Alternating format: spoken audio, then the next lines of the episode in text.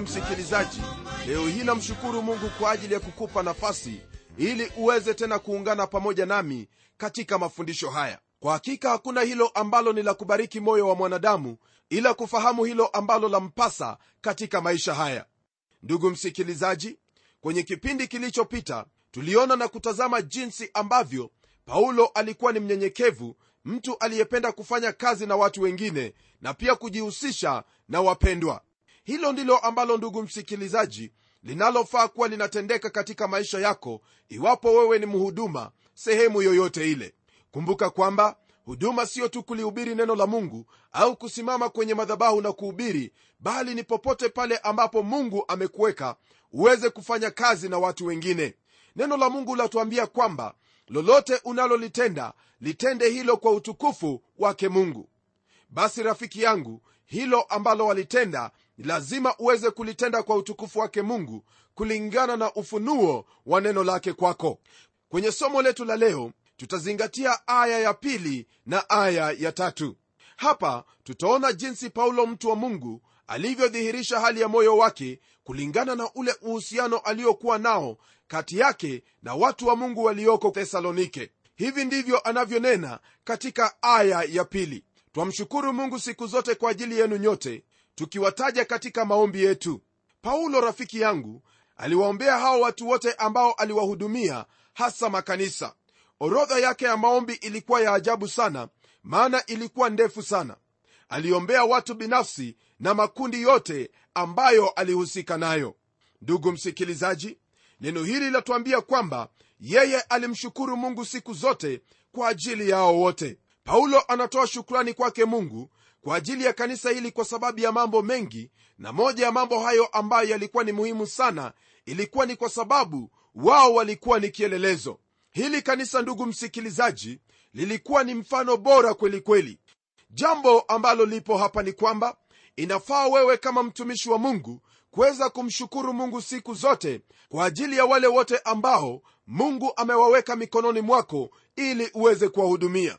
Unapowaombea na kuwainua machoni pake mungu mungu hufanya kazi kuu katika maisha yao na kubadilisha hali yao na kuwainua katika maisha yao. Na unapofanya hivyo jambo linalojitokeza waziwazi ni kwamba wanapata nguvu ya roho mtakatifu na kuwezeshwa kuwa kielelezo katika maisha yao katika ulimwengu huu. Kanisa la leo ndugu msikilizaji lina upungufu huo wa kuwa kielelezo. Je yawezekana kwamba wewe mtumishi wa mungu hauwaombei hao washirika? Je yawezekana kwamba rafiki yangu umepuuza kumshukuru mungu kwa ajili yao na kuwainua watu wa mungu mikononi mwake mungu? Maana iwapo kwa hakika kanisa la leo litakuwa kielelezo ni lazima jambo hilo kwanza katika maisha ya mtumishi wa mungu. Ewe mtumishi wa mungu lile ambalo nitakuomba waombee watu wa mungu nawe utaona maajabu utaona mambo makuu yakitendeka katika maisha ya watu wa mungu. Imekuwa ni jambo la kawaida ndugu msikilizaji kusikia kwamba iwapo ukristo ni wa namna hiyo basi mimi sitakuwa mkristo. Kwa nini kuwepo na misemo kama hiyo? Misemo hiyo ipo ndugu msikilizaji kwa sababu wakristo wamekosa kuwa vielelezo jinsi ambavyo kanisa hili la wathesalonike lilivyokuwa katika mji wao. Kumbuka kwamba wewe kama mkristo una wajibu huo wa kuwa kielelezo maana neno la mungu lasema kwamba wewe ni taa tena wewe ni chumvi. Sikia neno la mungu halisemi kwamba wewe ni sukari. La hasha wewe unafaa kuwa chumvi maana chumvi huhifadhi chumvi hutunza. Nawe unapokuwa chumvi katika ulimwengu basi wewe unakuwa ndiye muhifadhi. Isitoshe unapokuwa nuru kile ambacho chafanyika ni kwamba wewe unakuwa nuru mahali ambapo kuna giza. Napenda kukupa mfano huu hivi majuzi nilimwona mpendwa mmoja ambaye ninamjua vyema. Naam huyo mpendwa alikuwa anakwenda kupanga foleni ili apate usafiri wa kurudi nyumbani. Nilimwona akija kwenye ile foleni na baadaye nikamwona akimsalimu mtu mwingine pale. Baada ya kumsalimu huyo mwenzie aliingia mahali pale na kuchukua nafasi ya mtu mwingine. Je ndugu yangu iwapo wewe wafanya hivyo na wewe ndiwe ambaye unafaa kuwa kielelezo wewe ni kielelezo kweli au wewe unawavunja watu moyo? Sikia ni vyema kwa hakika wewe ndugu msikilizaji uwe ni kielelezo jinsi kanisa hili la wathesalonike lilivyokuwa kielelezo katika makedonia. Jambo lililopo ni hili ijapokuwa hali itakuwa ngumu ya wewe kuwa kielelezo lakini mungu atakubariki na mungu atakuinua. Kwa kukosa kufanya hivyo jina lake bwana wetu limekufuriwa na limetukanwa sana na watu ambao sio wakristo. Kuna huyu mwanzilishi wa taifa la india. Jina lake ni mahatma gandhi. Huyu mtu baada ya kusoma neno lake mungu yani biblia alisema hivi nampenda kristo pamoja na mafundisho yake kwenye biblia. Lakini siwapendi wa kristo kwa sababu hawaenendi kulingana na yule aliyewafunza. Ndugu msikilizaji hilo ambalo huyo mtu alisema ni jambo ambalo ni la kuhuzunisha kabisa tena ni jambo la kuvunja moyo. Ni ombi langu kwamba wewe binafsi bila ya kuangalia watu wengine ambao wamefanya jina la bwana kutukanwa utachukua hatua na kuweza kuwa kielelezo mahali popote ulipo. Kumbuka kwamba hili haliwezekani kwa nguvu zako bali kwa nguvu za roho mtakatifu. Aya inayofuatia rafiki yangu ni aya ya ajabu kwelikweli kweli. Neno la mungu latuambia hivi wala hatuachi kuikumbuka kazi yenu ya imani na taabu yenu ya upendo na saburi ya tumaini lililo katika bwana wetu yesu kristo mbele za mungu baba yetu. Ndugu msikilizaji andiko hili latupa maneno matatu ambayo ni ya muhimu sana. Jambo la kwanza ni kazi ya imani nalo la pili ni taabu ya upendo na mwisho kabisa ni saburi ya tumaini lililo katika bwana yesu kristo andiko hili ndugu msikilizaji ni andiko lenye umuhimu sana na pia lenye utajiri mwingi sana wa kiroho. Paulo katika kitabu cha wakorintho wa kwanza sura ile ya 13 aya ya 13 anasema hivi basi sasa inadumu imani tumaini upendo. Haya matatu. Na katika hayo lililo kuu ni upendo. Msikilizaji paulo anazishikamanisha neema hizo tatu imani upendo na tumaini katika ulimwengu tunamoishi ndugu msikilizaji kuna hali hiyo ya utatu katika mambo mengi. Kwanza kabisa ni jinsi ambavyo tunavyo nyakati. Kuna nyakati iliyopita nyakati iliyopo na pia nyakati itakayokuja. Ndugu msikilizaji katika kitabu hiki cha wathesalonike sura ya tano aya ya 23 neno la mungu latuambia kwamba mtu ni utatu. Neno lasema hivi katika aya hiyo ya 23 kwenye hiki kitabu mungu wa amani mwenyewe awatakase kabisa nanyi nafsi zenu na roho zenu na miili yenu muhifadhiwe mwe kamili bila lawama wakati wa kuja kwake bwana wetu yesu kristo. Pia ndugu msikilizaji unapofikiria habari yake mungu mungu ni utatu. Kuna mambo mengine sana ambayo unapoyangalia kwenye biblia yamegawanyika mara tatu tatu. Kwa mfano maisha yake musa yaligawanyika mara tatu. Kwanza katika makao ya kifalme kisha miaka 40 akikaa katika midiani na miaka 40 ya kuweza kutumikia wana wa israeli katika jangwa. Kwa hivyo unapoangalia hata karibu nawe mara nyingi unakuta kwamba kuna hali ya utatu ambayo inajitokeza mara nyingi. Katika kifungu hiki paulo ametaja neema hizi tatu za kikristo. Jambo lililopita ni kuhusu kazi ya imani na jambo lililopo sasa ni kuhusu kazi ya upendo na jambo ambalo litakuja ni kuhusu saburi ya tumaini lililopo katika kristo bwana wetu. Msikilizaji hivi ndivyo hasa hali ya kikristo na mambo yanayohusiana na maisha haya ya kikristo. Katika haya rafiki yangu paulo anashauri katika mambo haya anaposema kuhusu kazi ya imani na taabu ya upendo na kuongezea saburi ya tumaini lililopo katika bwana.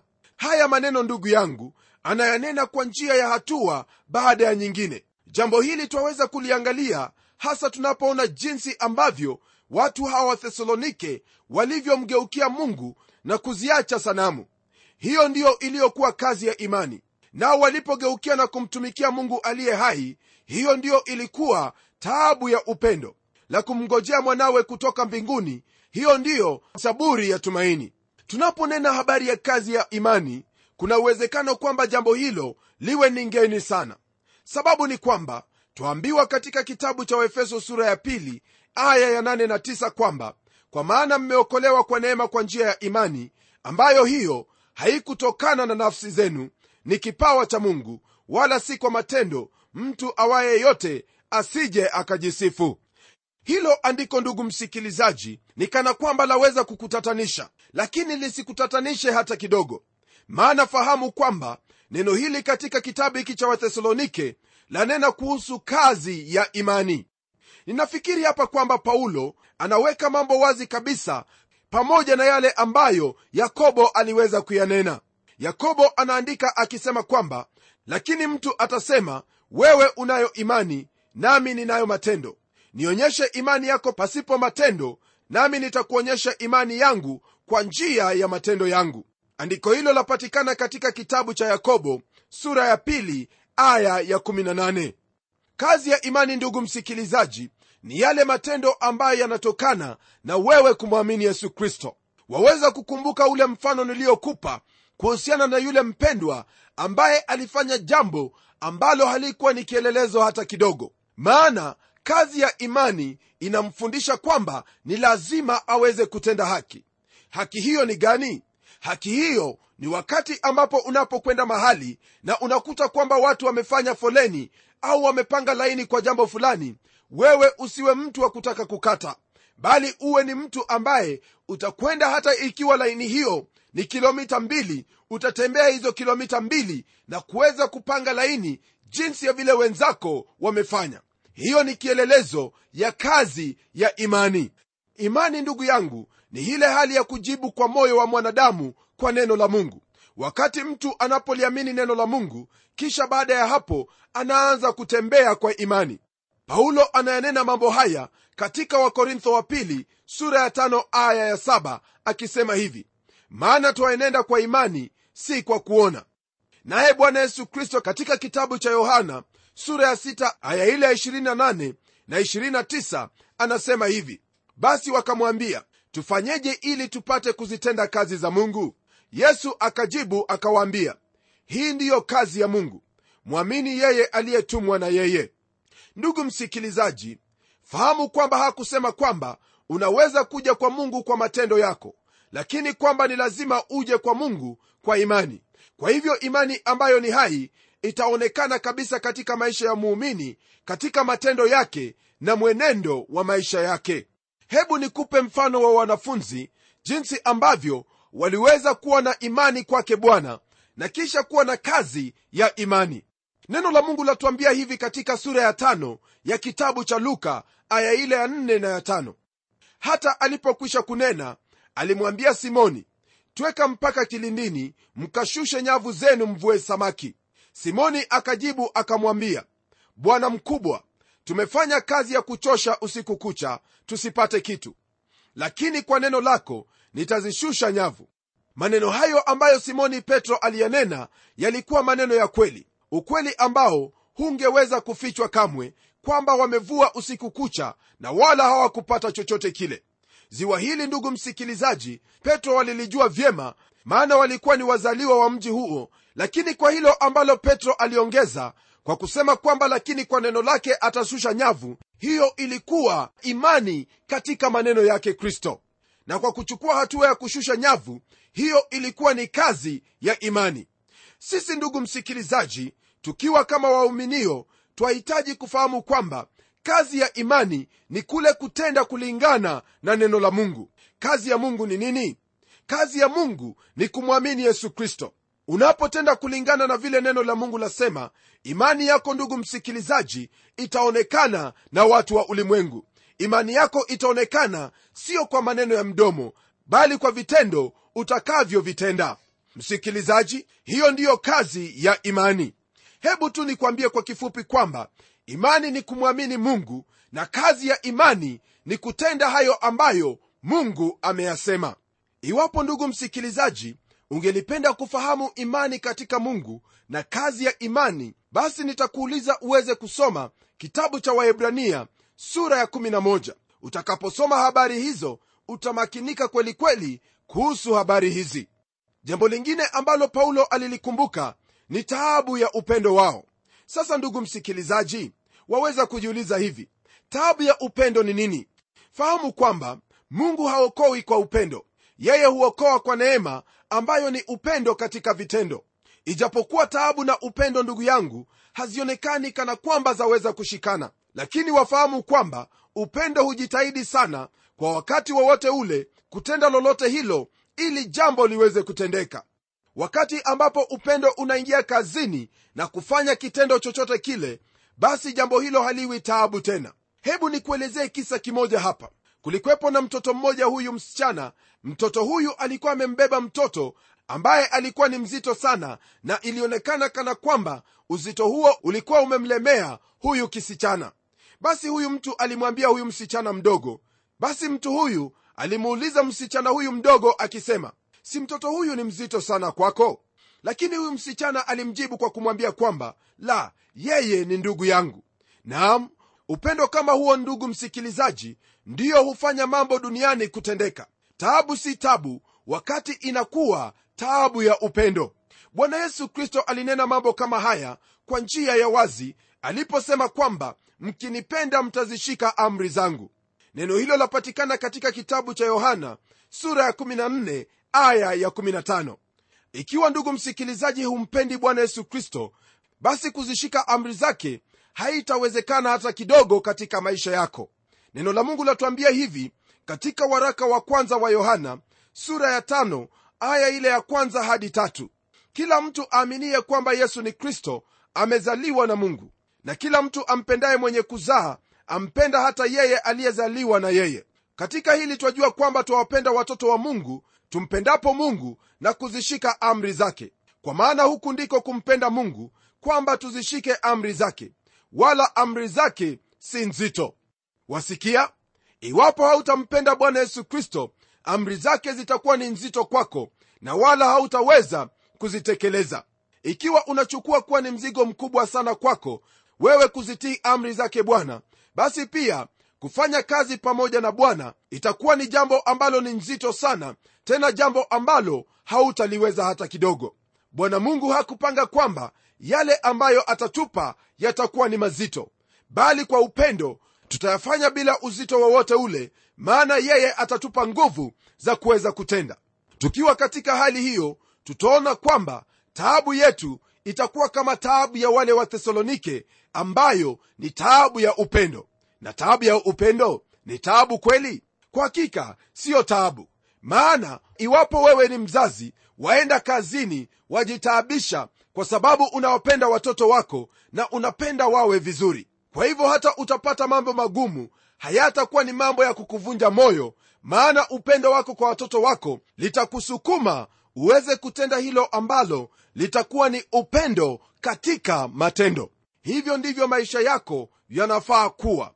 Upendo wako kwa mungu ndugu msikilizaji utadhihirika katika hali hiyo ya kutii mara nyingi wasikia watu wakisema kwamba wamejitolea katika maisha yao kwa mungu. Lakini ikiwa rafiki yangu wataka kuyafanya madai kama haya basi itakubidi kuweza kudhihirisha na kuthibitisha kwamba hivyo ndivyo ilivyo katika upendo wako wenye matendo. Jambo la tatu ndugu msikilizaji ambalo paulo alimalizia kwenye aya hiyo ya tatu alinena habari za saburi ya tumaini.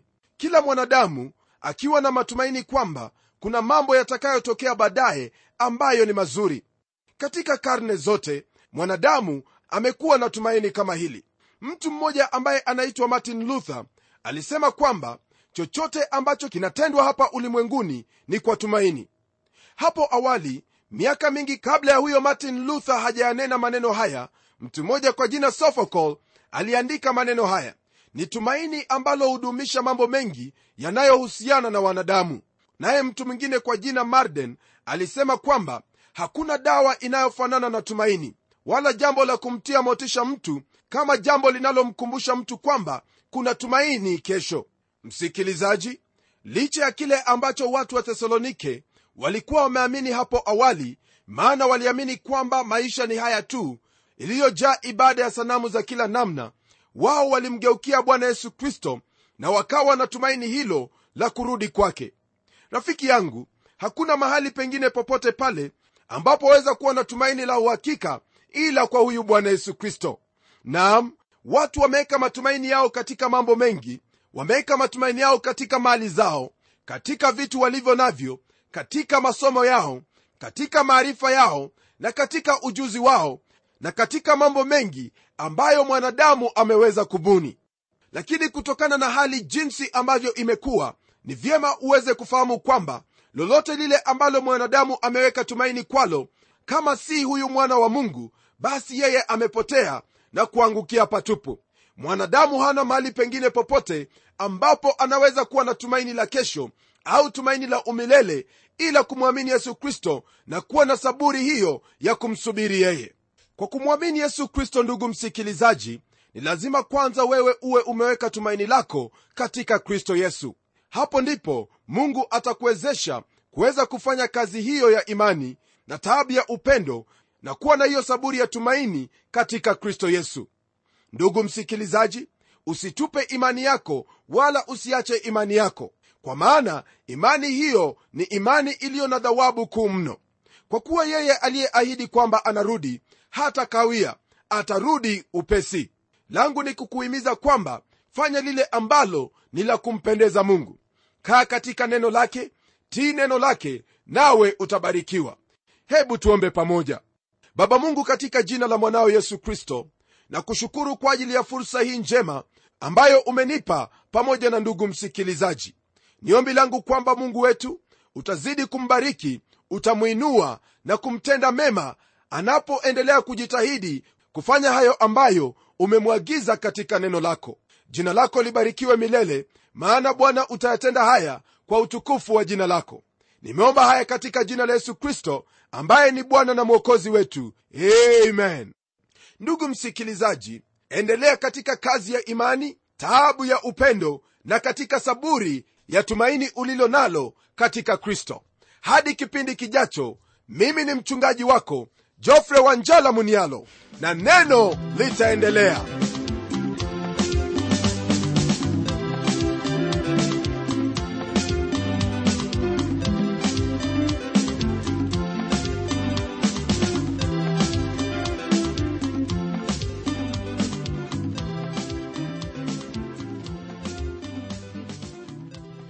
asante sana msikilizaji wangu kwa kuwa pamoja nasi.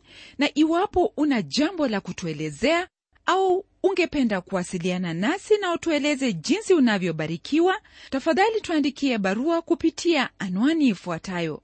Andika kwa mtayarishi kipindi cha neno transworld radio. Sanduku la posta ni 21514 nairobi kenya.